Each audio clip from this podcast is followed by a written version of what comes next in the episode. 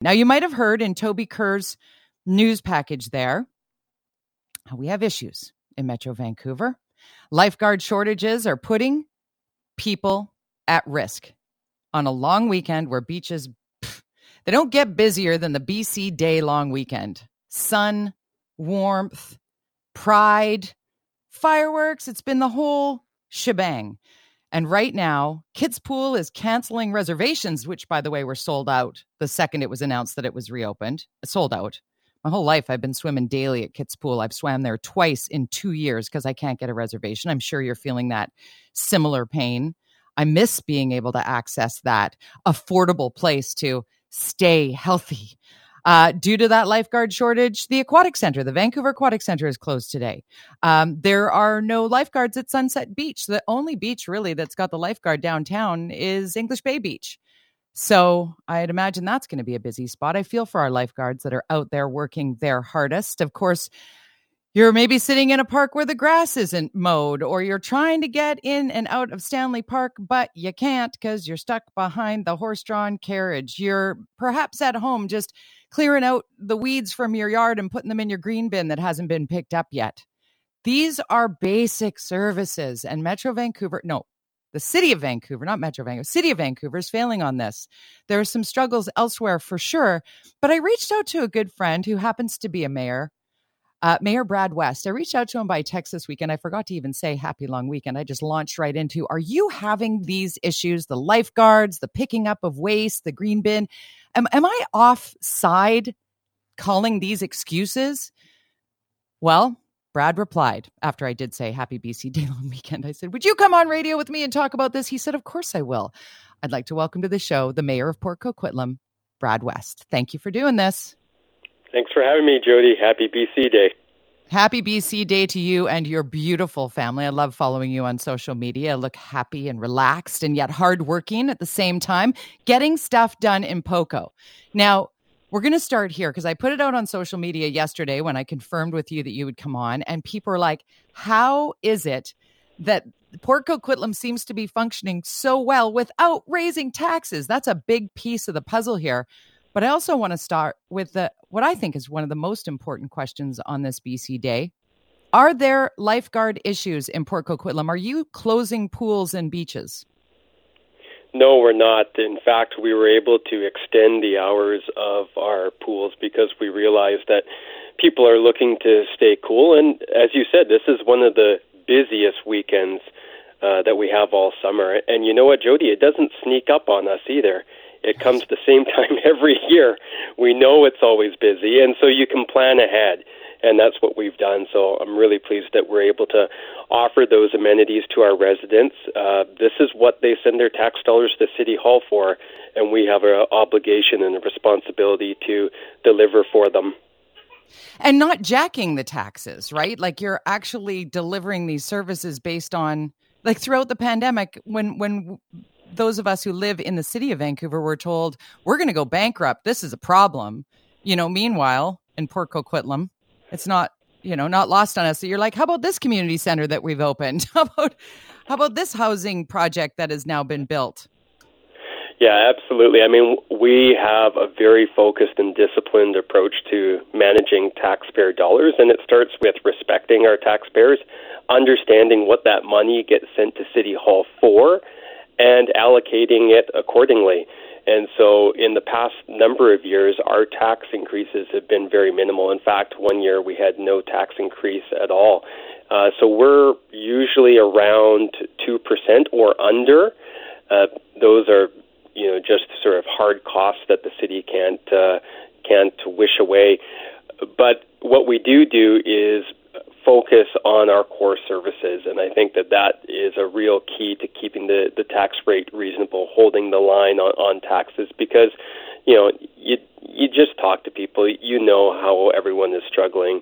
Look at inflation, look at the cost of everything going up. You can't get blood from a stone, and I think cities have a responsibility to first and foremost uh, get their house in order, be looking internally what can we do to make sure that we are keeping the tax increase to the absolute um, you know smallest amount possible and so uh, that's been our approach I think it served us really well We now have the third lowest property taxes out of the 21 municipalities in Metro Vancouver, and we've done it without sacrificing services. I mean, I think that's one of the myths you hear people say, oh, well, yeah, then what are you going to cut? Well, no, we haven't cut. We found efficiencies. We have prioritized our spending. Uh, we make sure that those dollars are going to the core services that people rely upon. And uh, I think the results have spoken for themselves in Port Coquitlam. Mayor of Port Coquitlam, in fact, Brad West, with us. We are going to be opening the phone lines for your calls on the other side of a, a break. But before we go to break, um, I just love the fact that A, you've made yourself available on a holiday Monday, not lost on me, and that you're willing to take calls from our listener, which I think is so important. As you said, talking to people, what a concept. You're actually talking to and with people, not at people, which is very refreshing.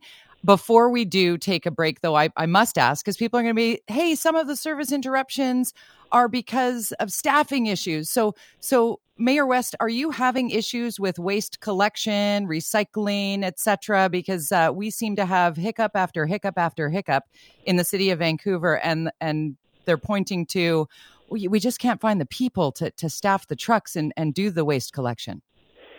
Well, I'm again really pleased to say that we've uh, not missed a beat on our pickup of our garbage, green waste, recycling.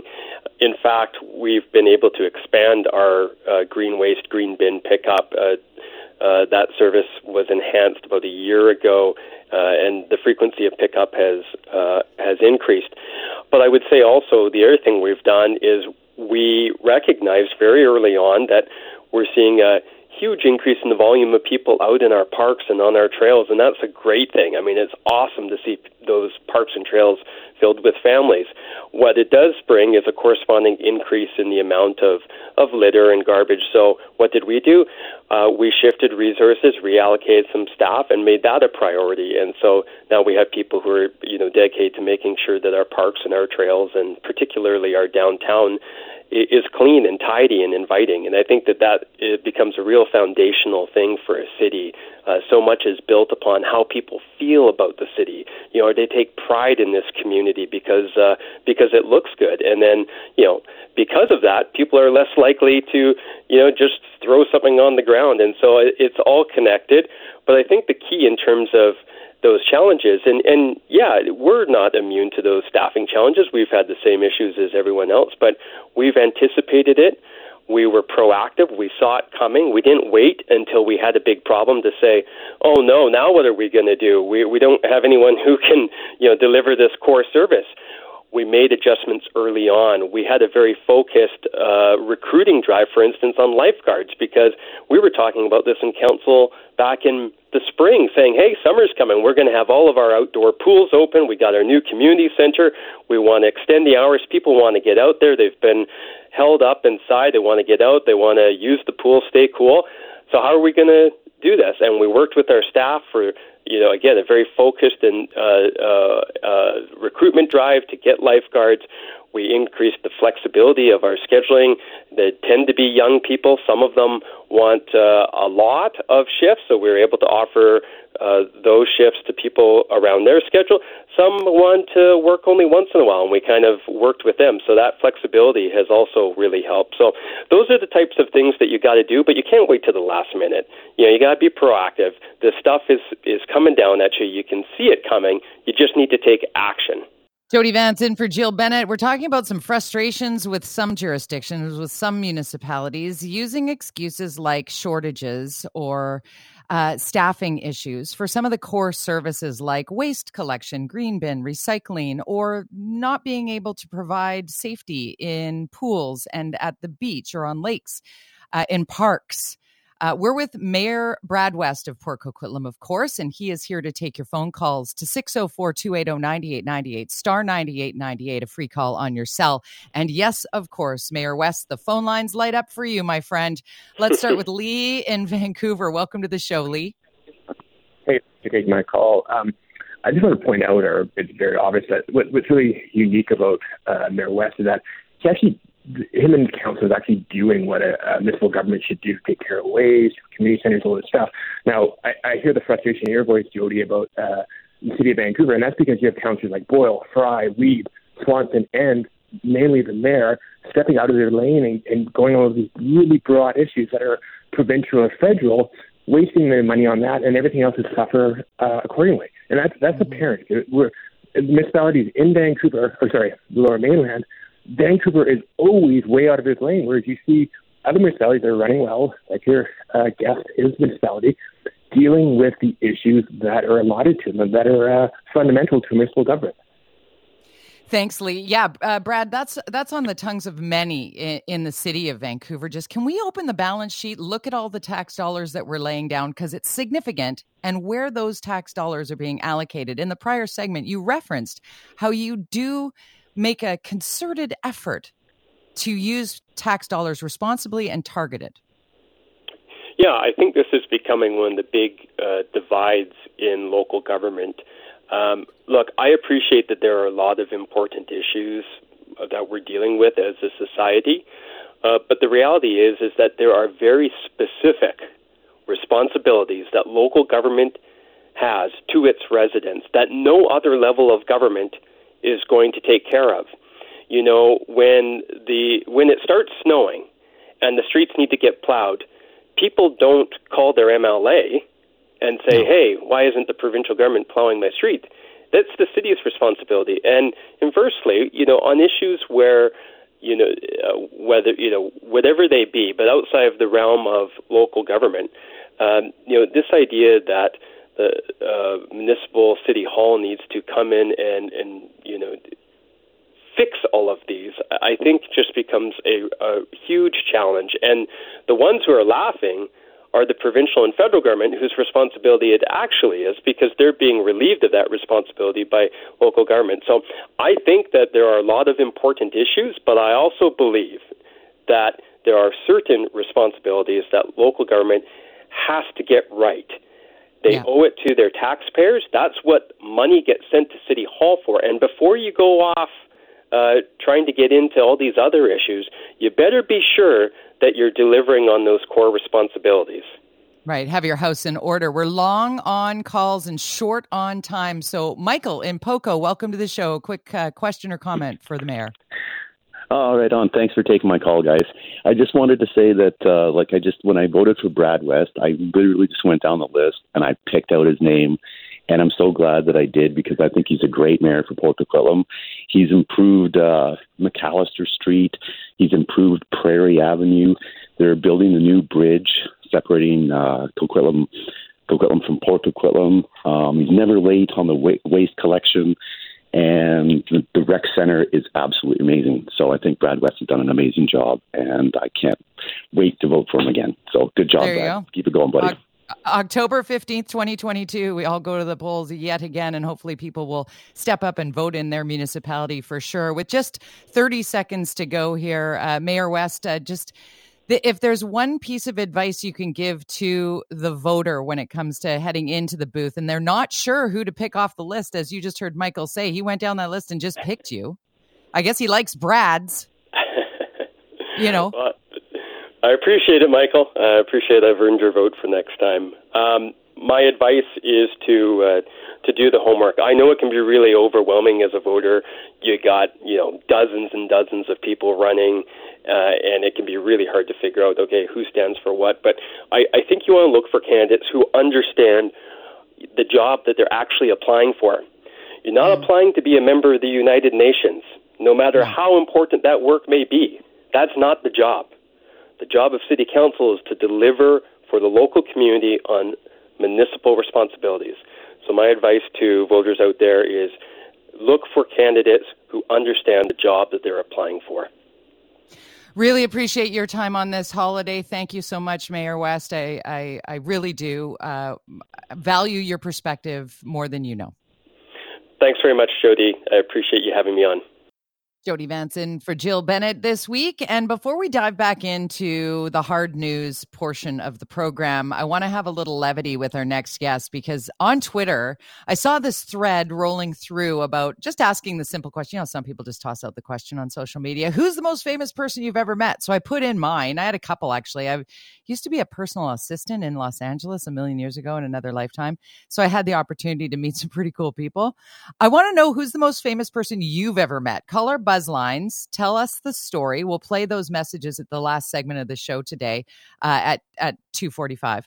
604-331 buzz 604-331-2899 now good friend of the show dr kevin McLeod also one of my besties on twitter i might say one of my favorite follows is doc kevin McLeod on twitter and as we were booking you today, my producer Ben Dooley informed me, Kevin, you wanted to have a little bit of a conversation about our most famous people before we dive into the, as I said, the newsier bit.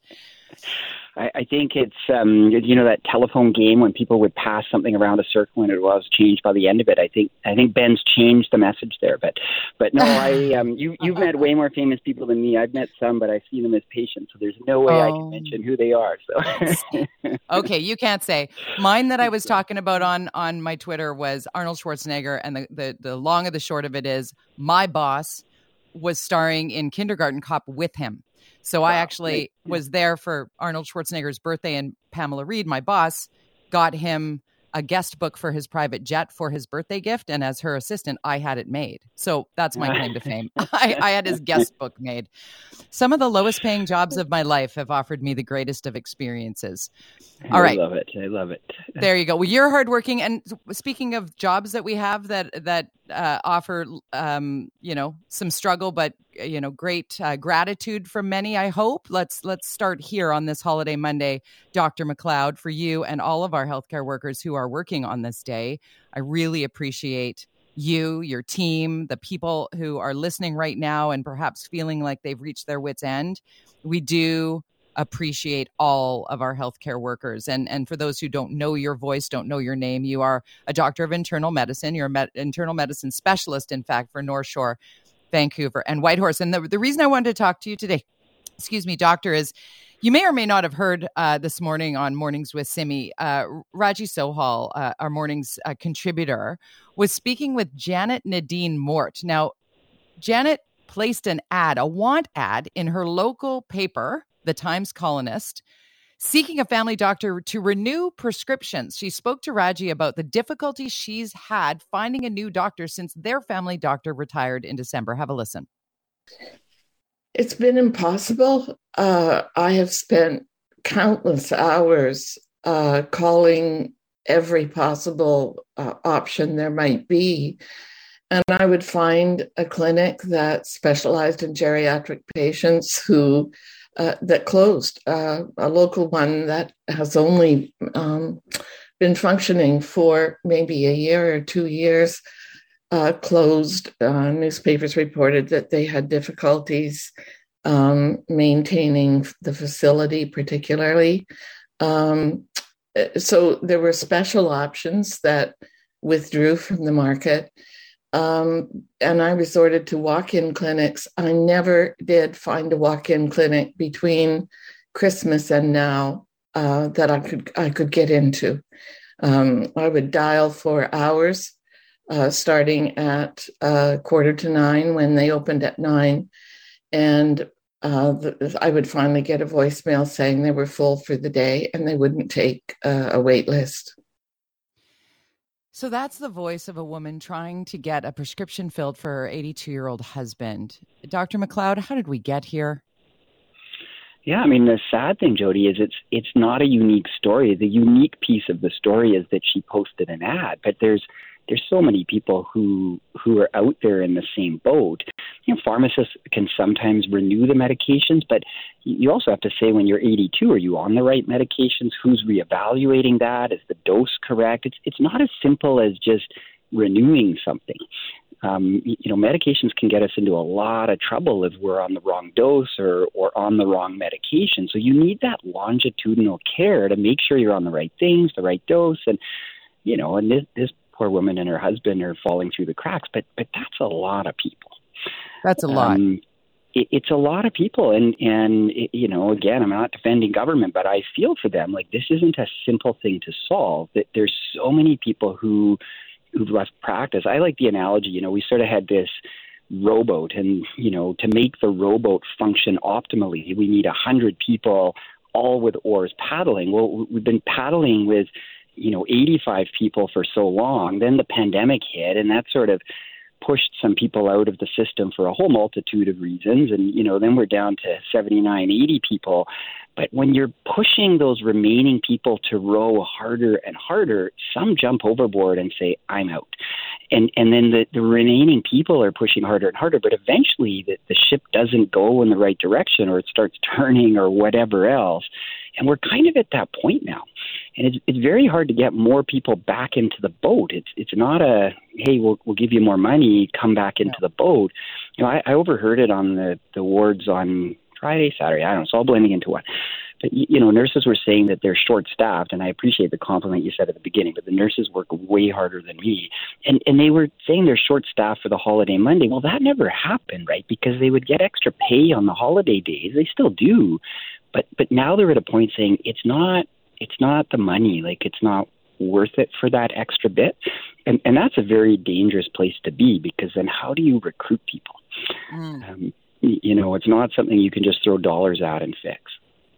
And therein lies the rub, right? It's not it, it, pre-pandemic. It was very much about being underpaid and, and understaffed and and constantly in a perpetual creative overtime model, not being able to really truly plan your life around the time you're supposed to be off because you never know maybe you're not off.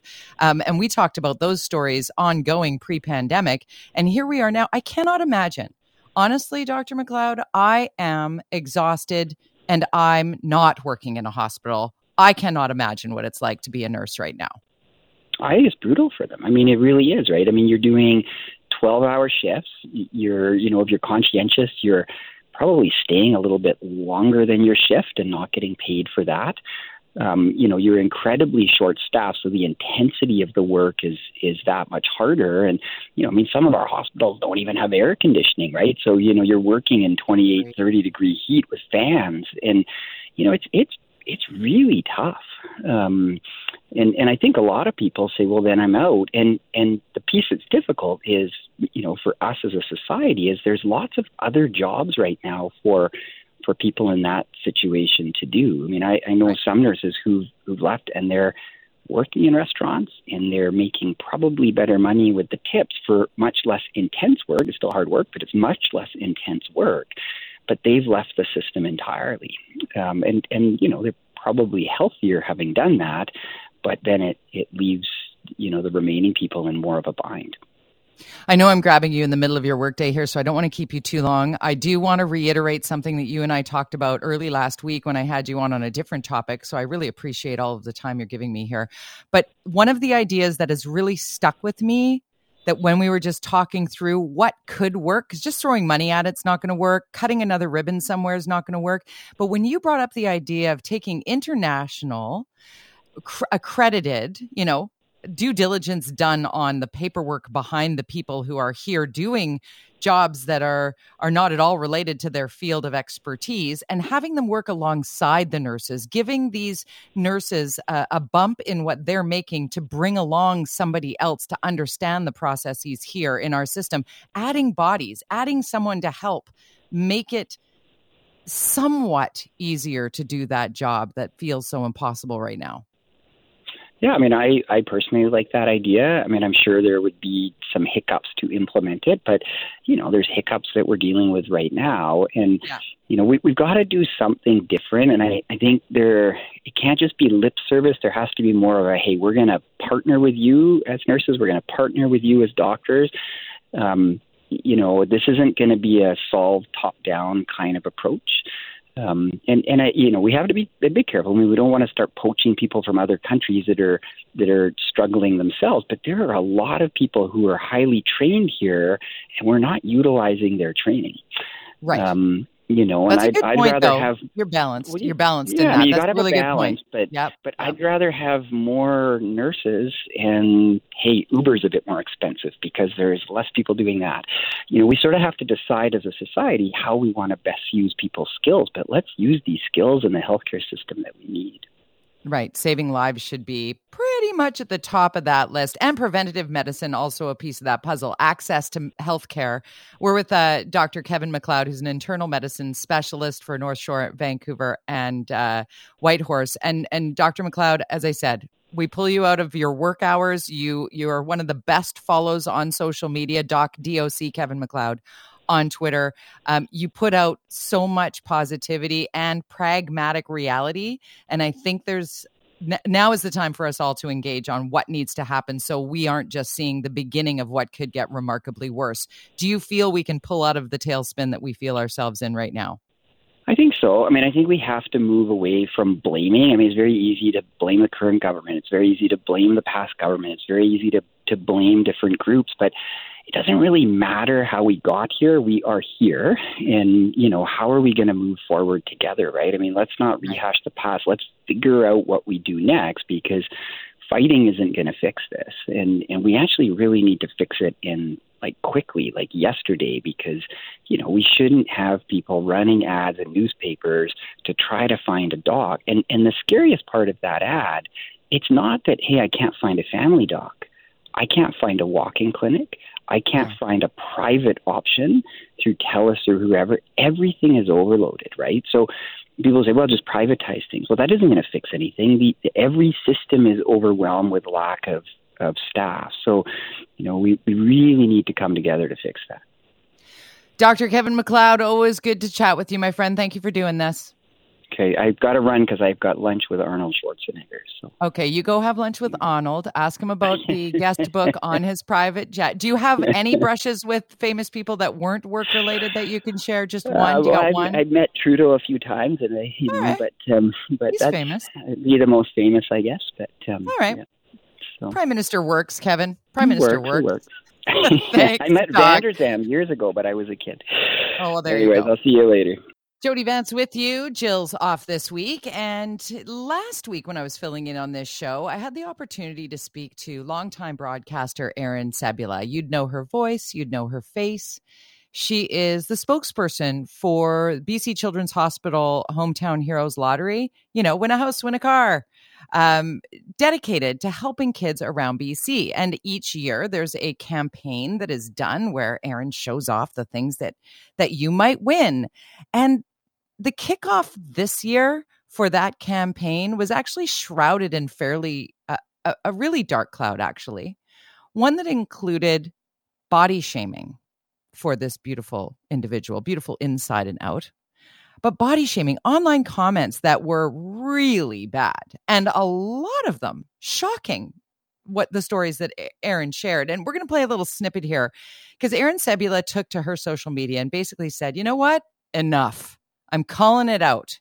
I'm so proud of her for doing that as well. My DMs filled up on my Twitter and and my text. You can always reach me, jody at cknw.com is my email here on the show. I I'm the one who reads them, I share them, and and I'll have a guest here who actually reached out to me by DM because of this jumping off point. But first, I want to, in case you missed it, here's what Erin Cebula, snippet of what Erin Cebula told me last week with what happened. Listen.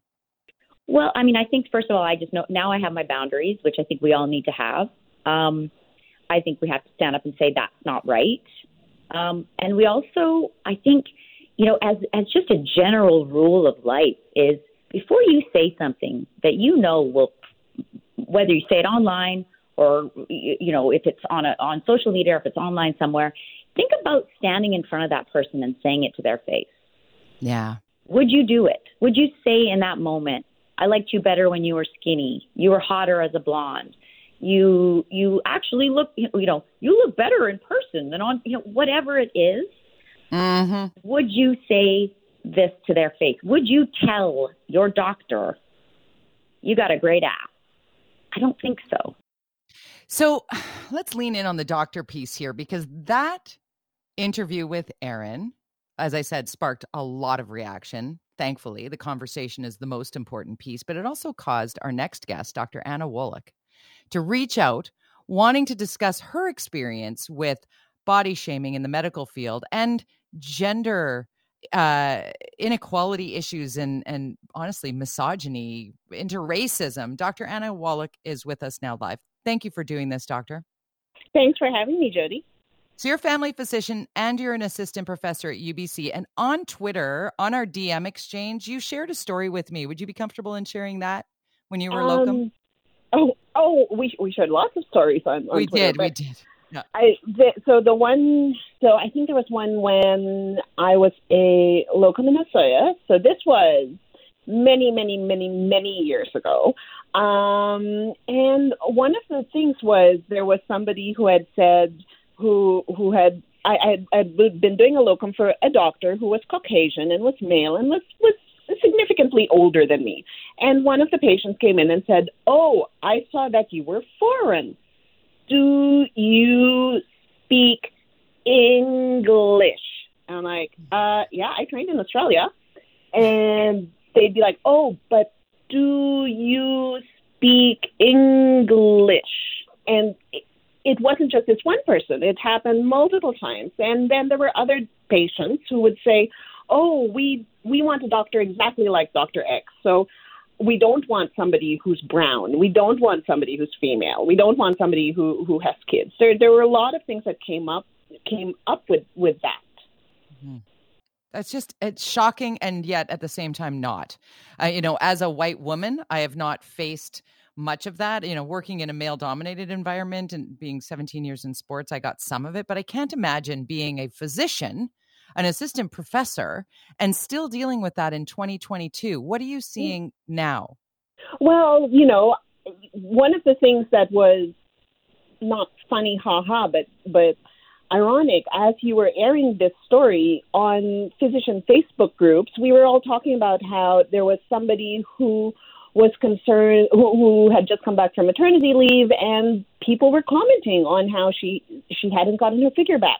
I've gotten comments on, "Oh, you looked so much better before the pandemic. I guess you mean I guess you thought COVID-19 meant you could gain 19 pounds." or there are patients who come straight out and say, "Hey, you look different. Are you pregnant?" And we have to say, "Well, no, we're just fat." And it's it's. I know um, Erin had said, "Would you say this to your doctor to their face?" And you know what? It is happening. People across Canada are reporting these sorts of stories.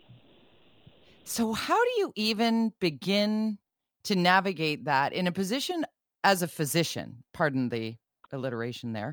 um, but how how do you even when you're looking at a patient and you're trying to assess them you're trying to think about their well-being look out for their best interests talk about their symptoms come to a solution and they go wow you don't look very good like how yeah. do you not be offended how do you not be mortified by you know get out would come to mind but you can't a lot of that you clearly we can't a lot of that is compartmentalized where we have to we we take it and you know, we hate it and we hate ourselves for it. But, you know, our, our primary focus is our patients. Our patient's going to say something.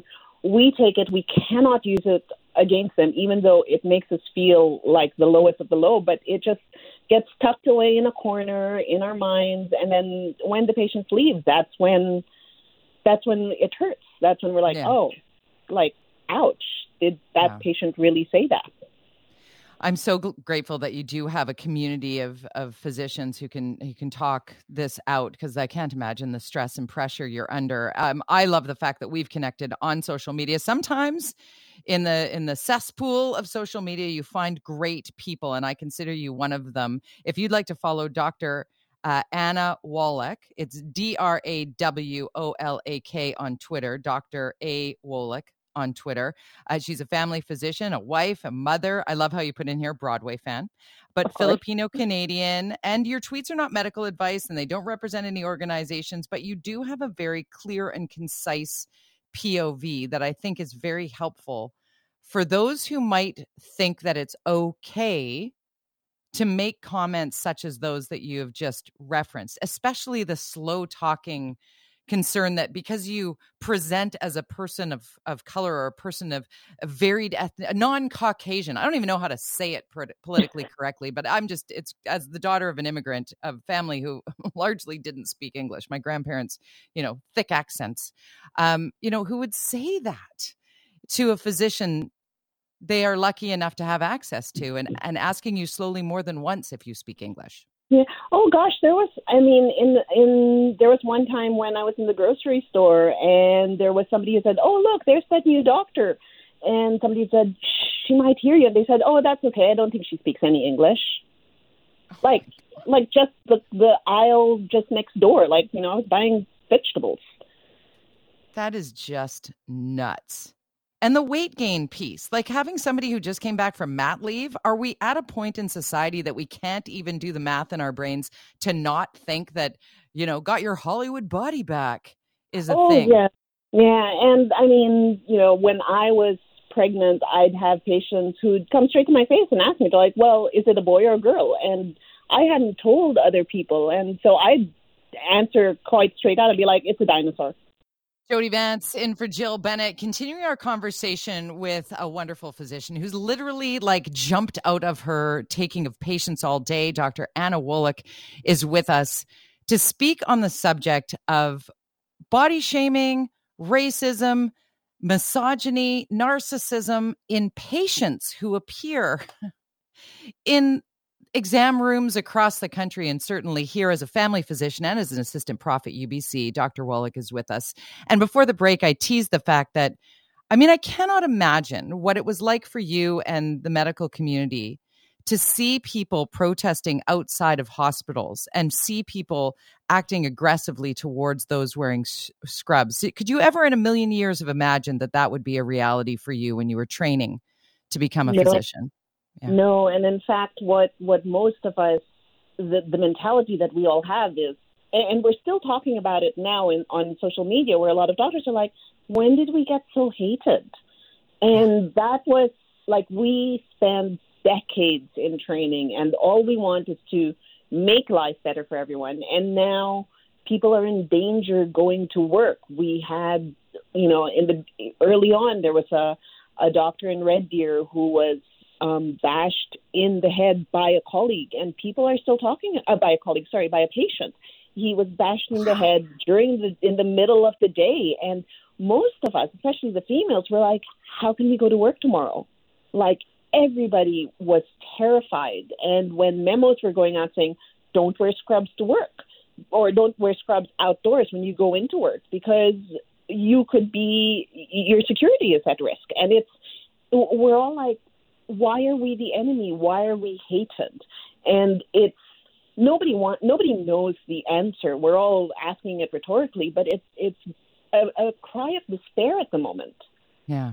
Gut wrenching. And then you add another layer as a Filipino Canadian, you add another layer on top of that, as we were referencing prior to the break. There are more and more people making comments about race, racist comments, when it comes to looking for a physician in this time where doctors are disappearing. And and we can't you know a walk-in clinic is a three week wait and people still are are racist when they go looking for a physician in your experience?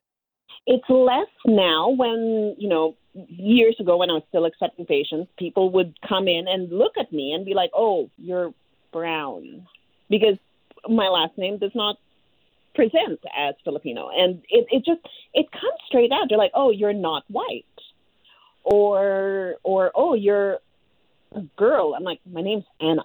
Like oh. what else? What part of that did you miss? Yeah. Exactly. Yeah. and so there there was a and you know my it, it, there's a lot there was a lot of that. I don't feel it as much now because i'm not accepting new patients but right. we see it from other colleagues where where they they they say you know their their certain ethnicity plays a big role in in patients and how they treat them. And certainly, we still we we get it where um, you know I still have patients who you know there are few of them, but they think I'm the nurse because I'm Filipino unbelievable.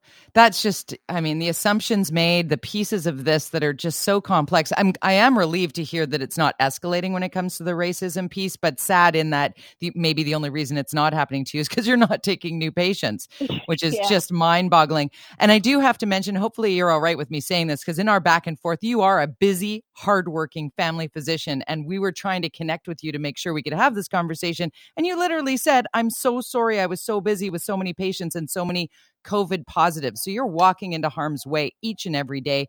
We do have a couple of callers on the line, Doctor, and I want to bring in Terry from New Westminster. Is there something you wanted to say, Terry? Yeah, I'd like to congratulate uh, the lady for her uh, career choice. Uh, my sister was a nurse. She's now retired. Uh, she found it at the end of her career quite demanding and stressful. Um, as far as uh, being judged on skin color, Um, yeah, it's just un- really unacceptable. It's unfortunate. I call uh, social media anti-social media. Uh, this is an unfortunate incident. I was on a SkyTrain years ago, going out to Surrey to work. I'm a social worker, wearing a Montreal Canadiens hockey jacket because I'm a Montreal fan because of Ken Dryden. And an East Indian fellow was giving me a really kind of rude look. So I said, Sir, you don't mind me asking, but how come you're looking at me in the way that you're looking at me? And his reply was, You're a separatist. So it does unfortunately seem to work both ways. I voted for an East Indian to be prime minister without any concern of his background whatsoever. So my uh, advice to people is chill out. Everybody's basically the same. The skin color doesn't matter. It's how they treat their friends, their family, and other people in our society as well. Thank you very much for the phone call, Terry. And, you know, circling it back, Doctor, to the idea that it is on all of us to set a tone of, of being our best self and and accepting one another exactly how we are. I I would hope that we would be, and this is coming from the entitled white girl, daughter of an immigrant. But I mean, watching watching my the my Japanese half of my family, you know, having siblings who are half Japanese and I'm not, seeing how differently we are are are are accepted or or not um, it is real. Like for for for me, for a white person, it's difficult for me to ever understand what it's like to walk a mile in the shoe in the shoes of a person of color. So I think you bringing your perspective forward is so vital for mm-hmm. everyone to hear. I mean, I I agree. It it, it can be seen like both ways. It can be seen from. I mean, I'm to complicate matters, I'm half Filipino, half Chinese. So, it, growing up, I was always too dark to be Chinese in my Chinese family, on the Chinese side of my family, but on the Filipino side, I was too yellow to be Filipino. So there's always been so so I agree with your previous with your caller that there are it it, it cannot be just you know people of color saying that there is something that that there is this racism. It it goes always, and a lot of it we are seeing a lot of it escalate during this time, and it's it's just it's never so, going to be yeah, it's never going to be black and white. I think that's the way we punctuate this. I wish I could talk to you for another half hour, honestly, Dr. Wolak. Thank you so much for doing this. Yeah, no, thank you for having me. Jody Vance with you. Jill on vacation this week. Hope you're having a good holiday Monday. It is a busy news day, as uh, you may or may not have heard in that newscast. Want to reiterate that the lifeguard shortage uh, continues in the city of Vancouver. Um, it Kits Beach, Second Beach, no no drop ins at Kits Pool. That is Second Beach and Sunset Beach, no lifeguards. Uh, English Bay, the only uh, downtown beach uh, in Vancouver that uh, has lifeguard, uh, closest one. So be safe out there. Look out for one another, and keep in mind that when it comes to water safety, it's not a loud thrashing event. Uh, it, it is quite silent. Uh, put your phone away if you are on uh, lifeguard duty in your family or in your group. Uh, just a reminder as we are all trying to uh, enjoy our BC Day long weekend. Now, last week, we were talking about uh, body shaming with Erin Cebula. You may or may not have heard it. The reaction to that segment was unbelievable because obviously Erin's situation is not unique. She just has a voice and a platform to utilize in order to say, it's not on, it's not cool, it must stop. If you missed her segment, just before we get to what to do if you're faced with body shaming or racism or misogyny or whether it's online or in person, how how best to process that and manage it, which is what we're going to do next with Dr. Michelle Kambolis, registered therapist and mind body health specialist, because these things can leave a mark Erin was talking about how it was really a cloud over her BC Children's Hospital uh, hometown lottery, which is what launched and what sort of sparked the body shaming that was coming from more than one source. And it's just everybody needs, needs to check themselves. Here's a little snippet of what Erin said last week. Have a listen. So picture me, I'm standing in a doorway. I'm wearing an orange dress, my lottery. We're launching. We, we just launched this fabulous lottery, as you said, raising money for BC Children's. And this is what I wrote. Almost three weeks have passed since we launched our Dreamy 2020 lottery. It's an exciting time for me because I get to work with a team that makes a real difference in the lives of BC's kids. But there's been a cloud over this year's campaign, and I feel compelled to speak out. Since launching, I have been sent or tagged in comments about my body. pseudo compliments and lame stuff about bigger bones, extra curves, and others too uncool to mention. And even though I've been in the public eye for 20 plus years, it still doesn't feel good. So I'm taking this moment to stand up and say that I will not tolerate body shaming on any of my social media channels, and neither should you. If this is how you roll, you will be promptly blocked and unfriended. But if you're here to be kind and cool and curious, come on in. Which is a good first step. People tell me all the time, you should just mute. Uh, no, no thanks. We'll just block. That's cool. I don't need to change anybody. But when you witness it, in this day and age, this is what I really struggle with. And I'm not sure about you. And maybe this is a conversation to have while you're in the sailing wait or you're you know caught in the bottleneck of traffic coming back from the interior in the Fraser Valley, like wherever you're traveling back from, if if that's your if that's what's happening today, ponder this. What would you do now? If you witness that, if you witness somebody body shaming, if you witness somebody being racist or being misogynistic in mm-hmm. front of you, because I know what I would have done two and a half years ago. I would have stepped in. Hey, what are you doing? What do you think? What is that? Would you say that? Oh, how do you talk? Is that how you talk to people? Like any of those things. I find I'm more apt to step down because of the ag- aggressive nature of, of how quickly things escalate now and, and can be downright dangerous. So I thought, you know what? Let's have a conversation with someone who knows how to calm a situation because she's a registered therapist and, and knows about how the human mind works. Dr. Michelle Kambolis, often a touchstone for us here on the show. I'm so glad to have you join us. Thanks for doing this. Well, thank you for having me on. And this is the first of, of me hearing what Erin has been going through. And I first of all, I want to convey how sorry I am that she's had to go through this. Um, and it does open uh, conversation and a way for us to be able to unpack it because the fact is none of us are immune and we're all going to at times have experiences with others that hurt deeply. Um, and you rose you raised something really important, which is what do we do? Do we call the person out? Do we call them in? Do we respond at all? And um, ultimately, we want to be able to bring some mindfulness and wisdom to these situations because I think we can all agree that the world needs more compassion, more kindness, and more wisdom. And that There's requires no that we really look at our at our own values. Yeah, and, and you you mentioned because for years and years and yeah, up until I'm going to say the Me Too movement for women, in particular and there are many tentacles to this but for women when when something untoward was said uh, somebody has done something taken action in in an inappropriate way we were told you know what? Ignore it. Suck it up. It'll go away. Don't worry about it. It's just the way it is. You know we've we've heard that for so long. And then there was the actionable no there's strength in numbers. There's strength in talking it through and and and having a voice about it. And really with what when eh, the longer form or longer portion of the interview with Erin, she was talking about how she learned of these comments was actually people were going to the BC Children's Hospital website and posting these comments. I mean, have we lost? have we lost the plot? In the anon- anonymity of social media and technology, um, people are impulsive. Um, you know, respond quickly. They don't stop and think and um, and unfortunately, those kinds of situations can can really not only sting, they can be traumatic and um, and and have an impact long term, emotionally and psychologically. So you know the the question is when is it safe to respond? And that's something that we we have to assess in each situation.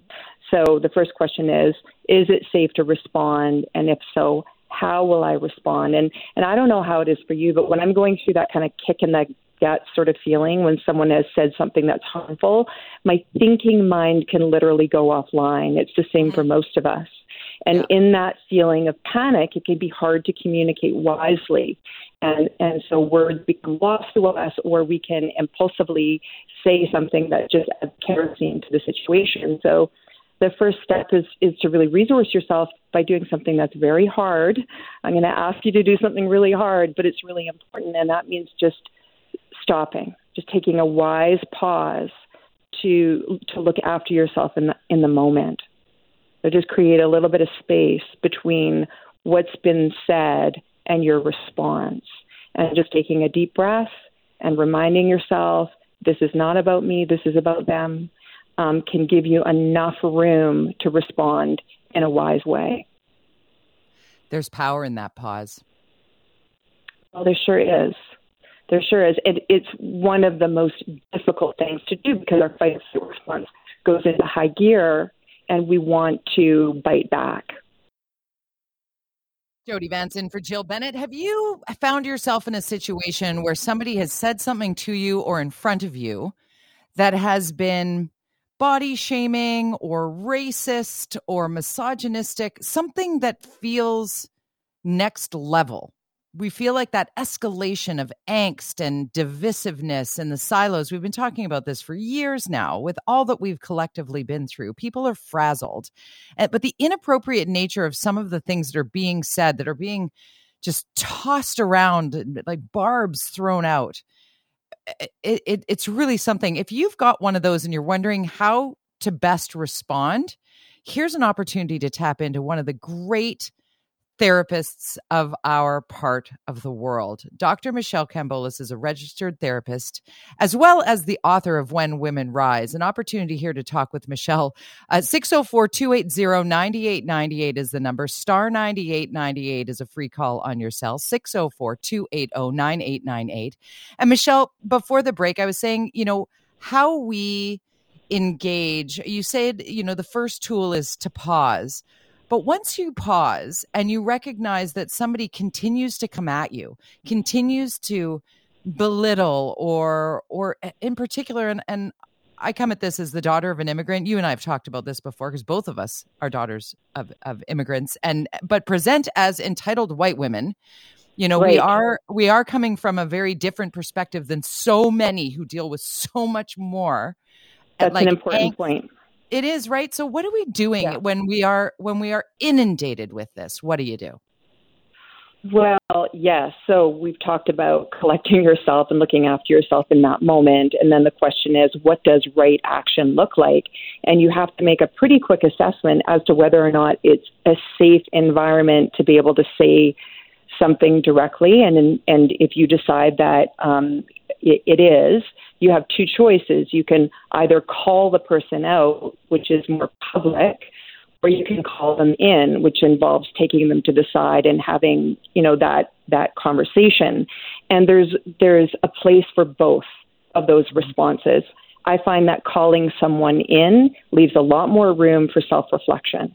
Calling a person out is really setting a boundary in the moment um, as a way of stepping in and ensuring that we're not normalizing this kind of behavior. So, you know, either, either way, you want to create awareness about the impact, and you'd be surprised by the number of those who make this their everyday language and are completely oblivious to the fact that they're causing harm.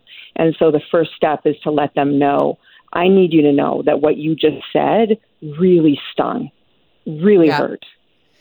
And, that and then you might is probably more helpful than the, the, as you said in the prior segment that sort of fight or flight situation where i mean the back goes up uh, you know the brain body disconnect happens and you just push back with equal force as what you were just met with.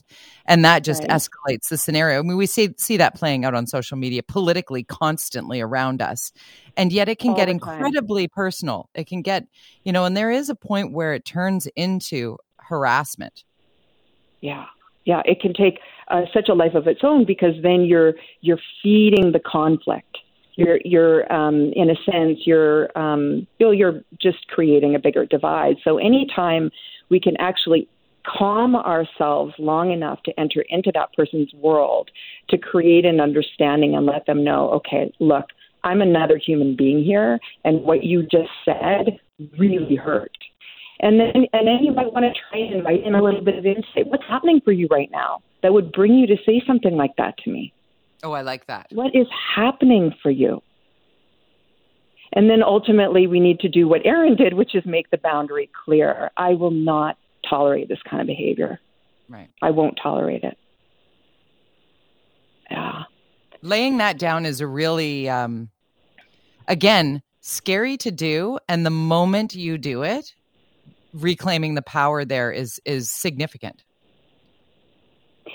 Yeah, and you know, at the end of the day, the vast majority feel a lot of shame over these kinds of microaggressions that you know they're carrying some level of pain, anger, hatred themselves. And so if we can create an opening to, to, to calmly discuss what just happened, it gives them more room to reflect. It gives them more room to learn. And then we walk away feeling less victimized. There are times when that's not possible at all, in which case we go straight to the boundary. But any chance we get to open, um, a, you know, a wise uh, heart space is yeah. one that we should try and and um, and grab. Dr. Kambolis is a registered therapist, a family therapist, a mind body health specialist, and the author of When Women Rise. It's an unbelievably great read, I have to say. Thank I have it on my bedside table right this second. Um, Michelle, when it comes to somebody who maybe is living uh, uh near or even with somebody who treats them uh, to some level of abuse, whether it's emotional or otherwise, um, the advice goes next level. That is not time for pause. That is not time for personal reflection. That is time for gathering the power of others and and and removing the veil of shame that often comes with being in a situation like that. We're hearing more and more because of the tensions throughout our society right now. More and more uh, domestic violence that is that is taking place. Uh, advice to before I let you go, the, the advice to, to the woman in that scenario? Domestic violence is at a burgeoning level for sure because the cultural pressure uh, cooker that we're in. And so if, if that is your situation, so, so important to reach out for help. And um, Jody, maybe you can pop up um, on the right. website the helpline um, because it can be very difficult to leave. It takes a lot of of uh, support and courage, and um, and it's a process. So the first step is is to to reach out and um, make sure that you're well supported. Uh, one eight eight eight seven six eight two four eight eight one eight eight eight seven six eight two four eight eight. It's seven days a week, seven days a week you can speak with somebody 1-888-768-2488 reach out start talking to somebody about what you're going through and gather your people around you. You'll be surprised to find out that even those you don't know will come to your rescue as you stand up for yourself. I know this to be true. Michelle is one of those people who stands up for me. I stand with her. Thank you dr kambolis Oh, my pleasure. So glad to be on with you, and um, thank you for raising this incredibly important topic. Jody Vance with you. Strap in. We're going to talk park board. Yep. We're going to talk bike lanes. We're going to talk Stanley Park. We're going to talk pools as well, because you may or may not have missed it there with Toby uh, in his newscast. There's a latest update. Just 24 minutes ago, the Vancouver Park Board tweeted out uh, the latest update due to the ongoing lack of lifeguard availability, the 545 swim at Kits Pool and 6 p.m. swim at Second Beach Pool will be canceled today for both drop ins and reservations. Refunds will be issued. Again, our apologies for the inconvenience. We're going to get into the lifeguards in a second, but before we do, this is really something. And I'm not sure if you were tuned in for the Mike Smith show earlier today. You missed a great show, by the way. So much great eh, eh, intel always on the Mike Smith show from 9 to noon here on CKNW. But particularly today, we heard from Paul Runnels.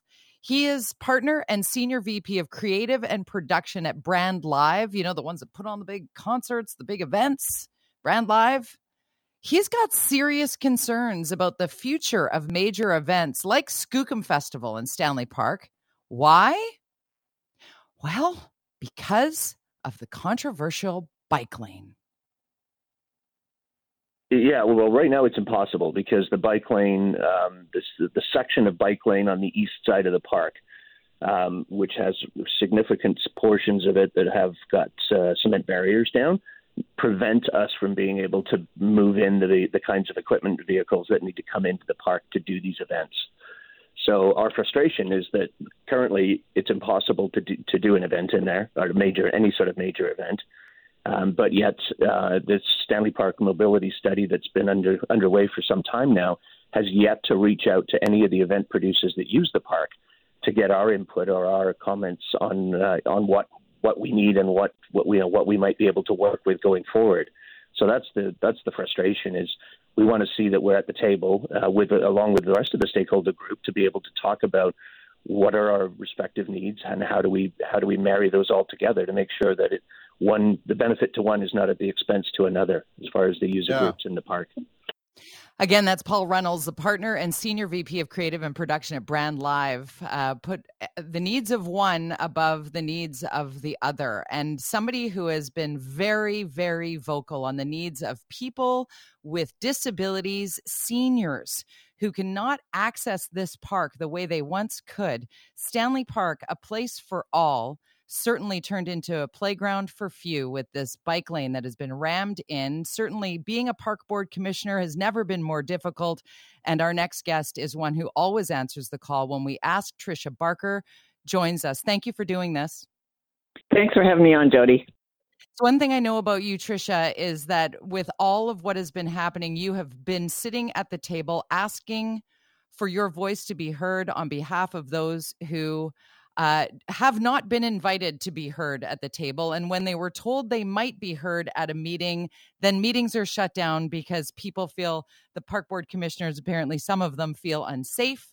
Uh, there's a whole big ball of wax associated with that. But just trying to put your voice forward on behalf of those, because your regular day job is helping seniors and people with disabilities and those end of life. Like you couldn't be trying harder on behalf of the most vulnerable. Yeah, and I think people forget um, politicians are supposed to be speaking up for the people. And when four years ago, when I said I was going to run in the election, it was to be the voice for seniors. And once I got in, uh, some people with disabilities said, "Can can we jump on board?" Sounds strange if I'm saying that, but um, you know, so it, it did grow. But my job is to be their voice my job is to be speaking out at the table for them. And I know when you get elected, they say you have to speak for everyone, but I really take that. I promised them I would speak for them, and that's what I continue to do.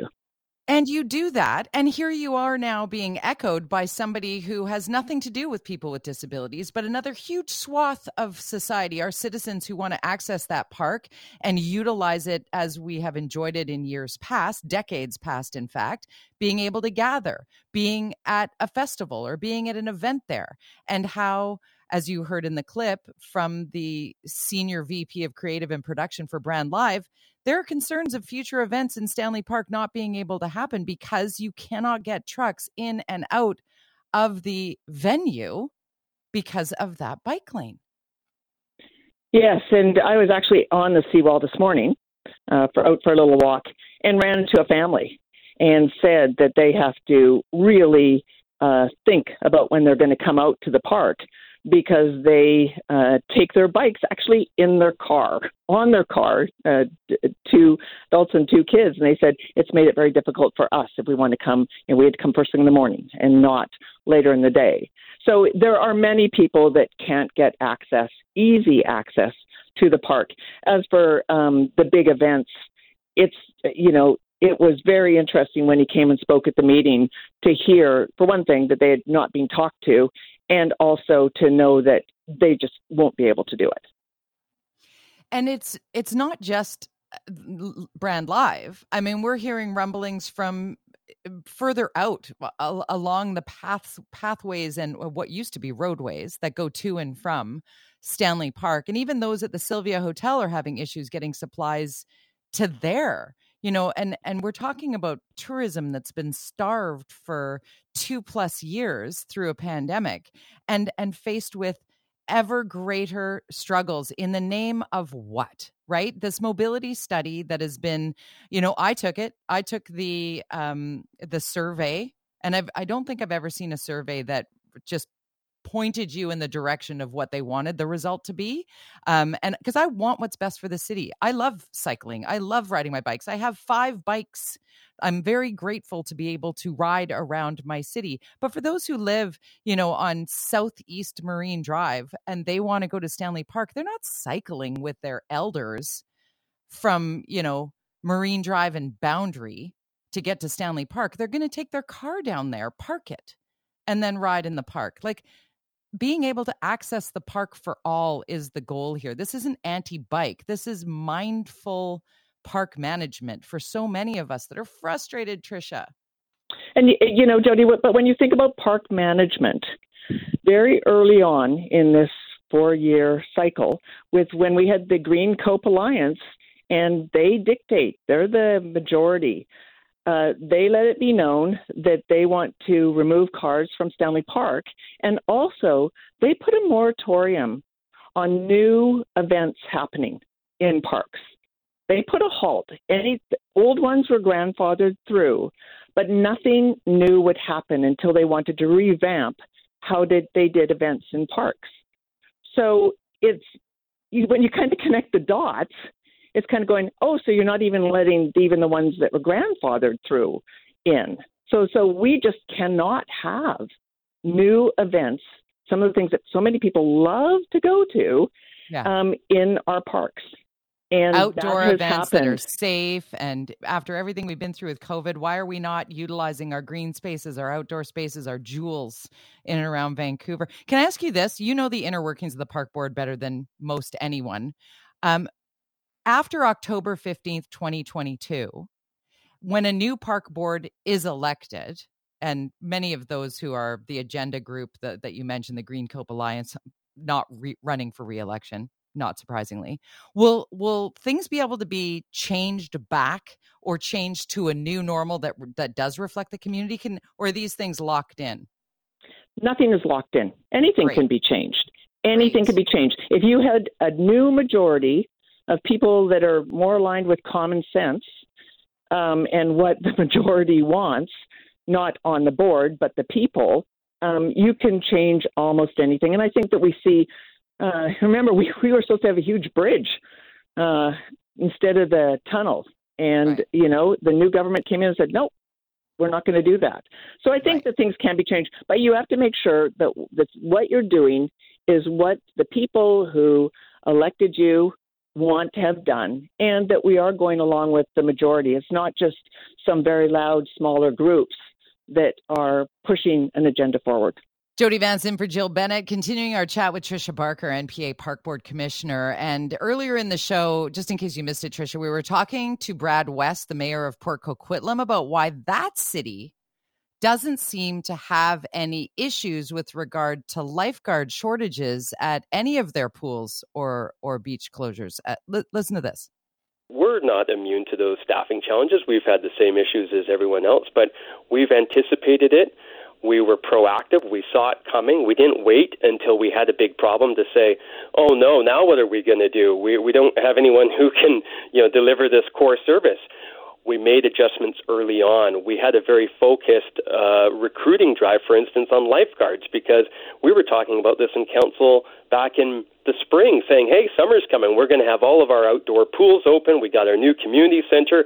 We want to extend the hours. People want to get out there. They've been held up inside. They want to get out. They want to use the pool, stay cool. So how are we going to do this?" And we worked with our staff for you know, again, a very focused and uh, uh, uh, recruitment drive to get lifeguards. We increased the flexibility of our scheduling. They tend to be young people. Some of them want uh, a lot of shifts, so we were able to offer uh, those shifts to people around their schedule. Some want to work only once in a while, and we kind of worked with them. So that flexibility has also really helped. Mayor of Port Coquitlam, Brad West, on earlier today here on the Jill Bennett Show. Tricia, it feels like an excuse when the park board's like, we just can't find lifeguards. We just can't. Is it an excuse? I believe that it is a lack of focus, not on staff, from staff, but I believe it's a lack of focus from what the board was saying to look at. Because I can only, if we've spent $3 million on the Stanley Park bike can you imagine if we had been taking that time and energy and put that into, and I listened to the interview with Brad West, and, and, and if we put that focus there. So um, I, it's been very disturbing that our focus has not been on core services. The big thing we're talking about at the NPA core service, core service, common sense, common sense. Having lifeguards is just common sense. and um, you know, if if if now we're scrambling, I hope we can do some more to get people out to those pools, out to the beaches. But uh, I still, for me, it comes back down to the board. You know, made it known what their direction was going to be, and um, unfortunately, the staff had to follow along with that. I feel for staff. I feel for the people who work for the park board that are being utilized in this way. And and I feel for you who has been this sort of independent voice against this Green COPE Alliance that is really just we've seen plowing through politics here in Vancouver, particularly in City Hall before. Uh, decisions made that have nothing to do with public consultation, which is incredibly frustrating. And Tricia, you're always making yourself self available to us and we appreciate you. You take the heat, as they say.